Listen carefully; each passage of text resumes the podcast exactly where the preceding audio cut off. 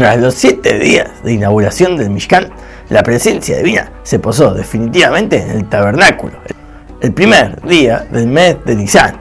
Pero en vez de llamarlo así, con fecha de calendario, como lo acabo de mencionar yo, la Torah lo llama el octavo día.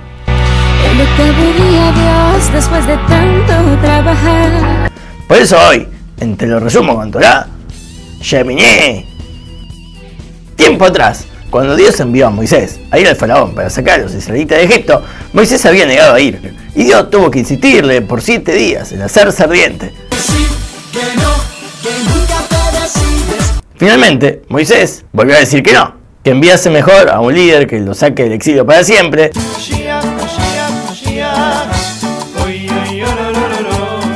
Pero Dios se recalentó, imagínate. Moisés le estaba pidiendo que spoilee todos sus planes de miles de años y que traiga el Mashiach que termine todo ya. El futuro es hoy, ¿oíste, viejo? Así que Dios no solo que no le hizo caso, sino que guardó rencor y la reprimenda para más adelante. ¿Qué te pasó, viejo? Antes eras chévere. Ahora había llegado ese más adelante ideal. Y como ya había pasado nuevamente un patrón de siete días, que en este caso correspondía a la inauguración del Mishkan, fue Moisés quien ejecutó el servicio correspondiente al del sumo sacerdote. Pero este día, el más último, el más octavo de los días, Dios le dijo a Moisés que designe a su hermano Aarón como sumo sacerdote. Y esa fue su venganza. La venganza nunca es buena. Mata el alma y la envenena. Y a partir de ese momento, y para siempre, es Aarón y sus hijos los verdaderos Kohanim. Un gran poder conlleva una gran responsabilidad. Y Moisés quedó desplazado al segundo puesto de Levita, como los cebollitas. ¿Y todo por qué? Por ser un mellejista y querer que el Mashiach venga ya, más allá del sacrificio protagónico que eso conllevaría para él. Imagínate, si el Mashiach hubiese llegado en ese momento que Moisés lo quería, no solamente que Moisés no hubiera sido conocido como ningún líder importante, sino, mucho más importante aún, viviríamos ya todos muy contentos para siempre. Imagina la gente viviendo siempre en paz. Al final, los que la ligan siempre son las personas más luchadoras por traer la redención. ¡Ay, qué gran verdad! Así que, en este octavo día, como dijimos, Aarón se consagró como sumo sacerdote. Y entonces se dio lugar a la bendición más popular y más canchera que tienen los Kohanim, donde los sacerdotes ponen los dedos como Star Trek y se envuelven en sus telitot para dar un efecto de suspenso fantasmagórico y con un cántico fantasmagórico entonan la bendición sacerdotal.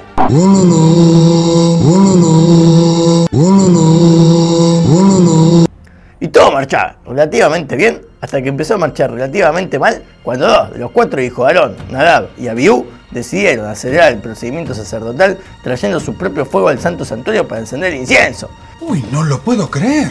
Y lo que vendría a ser el servicio más sagrado de todos, el cual se realiza solo en Yom Kippur y solo por el sumo sacerdote, y que es el único recurso secreto que el ángel de la muerte enseñó a Moisés cuando estaba en la nube, que lograba espiar a la muerte misma de las personas, eso mismo resultó causar la muerte de los hijos de Aarón. ¡Maldita justicia poética! Dos hilos de fuego salieron del lugar sagradísimo, se dividieron en cuatro hilos de fuego. Dos hilos fueron dentro de las fosas nasales de uno de los hijos y dos hilos de fuego dentro de las fosas nasales del otro. El fuego quemó sus cuerpos enteros de adentro, pero sus ropas permanecieron intactas. No puedo creerlo, Tenshinham. Eso jamás había pasado. Que la fuerza los acompañe, Nadabe a Abiú. Y la cosa se volvió más peluda cuando Aarón y sus dos hijos sobrevivientes les prohibieron enlutarse por la muerte de sus parientes, porque eso significaría interrumpir la única labor de relevancia que tenían los israelitas en el desierto, que era la de traer sacrificios a Dios, para poder seguir pecando sin culpa. No, no, no, no, no, no, no, no, no, no, no. Bueno, no, para poder seguir sirviendo sin culpa a Dios. Bueno, sí. Y yo me pregunto, ¿por qué Dios llama a los otros hijos de Aarón que estaban vivos como sobrevivientes? ¿No debería llamarlos por su nombre o, decir los otros hijos de Aarón? No, los llama sobrevivientes porque en verdad no te conté. Cuando fue el pecado del becerro de oro, donde Aarón tuvo protagonismo, fue decretado que todos sus cuatro hijos morirían. Y ahora que solo dos habían muerto, terminó el decreto, lo que le dio a Aarón el alivio confirmado de que los dos hijos que quedaban con vida eran realmente sobrevivientes de un decreto mortal. Increíble. Para que te caiga de tujes, al final los dos hermanos de Aarón que murieron habían hecho una ofrenda de incienso que servía de expiación a la muerte por pecado, y aunque ellos murieron de una forma milagrosa y espectacular, en realidad el servicio funcionó, salvando la vida a sus otros dos hermanos. ¿Tienes idea de lo loco que se oye eso? Después de este suceso, Dios aprovechó para anunciar la prohibición de que los Kohanim no puedan oficiar tras haber bebido vino. Ah, ¿Es una broma? No sé, chicos, es injusto, pero es lo que dice ahí. Y trae todo esto porque se sospechaba que los hijos de Aarón fallecidos habían estado bebiendo antes de lo que hicieron. La causa y la solución de todos los problemas de la vida. Después de esto, Dios ordena a los israelitas que solo coman alimento kasher. Y como muchos animales ellos desconocían porque no había esas especies en el desierto, les mencionó una serie de especies para que ellos sepan cuáles son las señales correspondientes para que después lo descubran solos y puedan saber cuáles son los kasher y los no kasher. Por ejemplo, que si tienen la pezuña partida y son rumiantes como la vaca, el cordero, son callar. Y si le falta una de estas señales, como el camello, que es rumiante pero no tiene pezuña partida, o el cerdo, que tiene pezuña partida pero no es rumiante, entonces es taref, o sea, prohibido. Y después se enumera una lista de 24 especies de aves que están prohibidas como para que sepamos que el resto, que no son estas aves que están mencionando acá, están permitidas. Y ellas son... Ah, mentira, mira si voy a mencionarte 24 especies de aves durante el tiempo que dura la música de Alf. Qué mal. Pero bueno, aparte que muchas son desconocidas y no sé cuáles son en la realidad, por lo cual te voy a mencionar las más conocidas y así podemos usar la canción de Alf en este audio. ¡Qué bien! Y ellas son el águila, el cuervo, el buitre, el búho, la gaviota, el halcón, el cisne, el pelícano, la cigüeña y el murciélago. Además, también nos menciona que las especies que tienen aletas y escamas se pueden comer. ¡Me gusta, me gusta! Esto con respecto a los peces. Y que los insectos están prohibidos.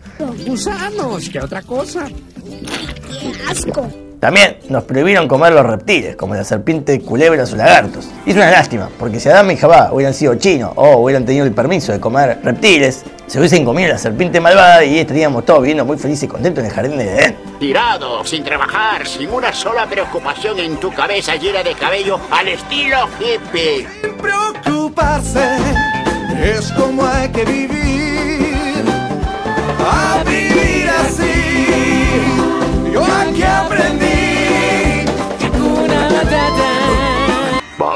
Hubiera podido vivir así. El resumen de Jiminy concluyó acá. Si te gustó, no te olvides compartir, eh, revisar bien el arroz y la verdura para que no te coman los bichos, que eso está prohibido. Así es. Espero que os haya iluminado. Gracias, vuelvan pronto. Hasta la próxima se despide He-Man deseándoles buena suerte y buena salud. ¡Chau, chau, chau, chau! Muy bueno la semana.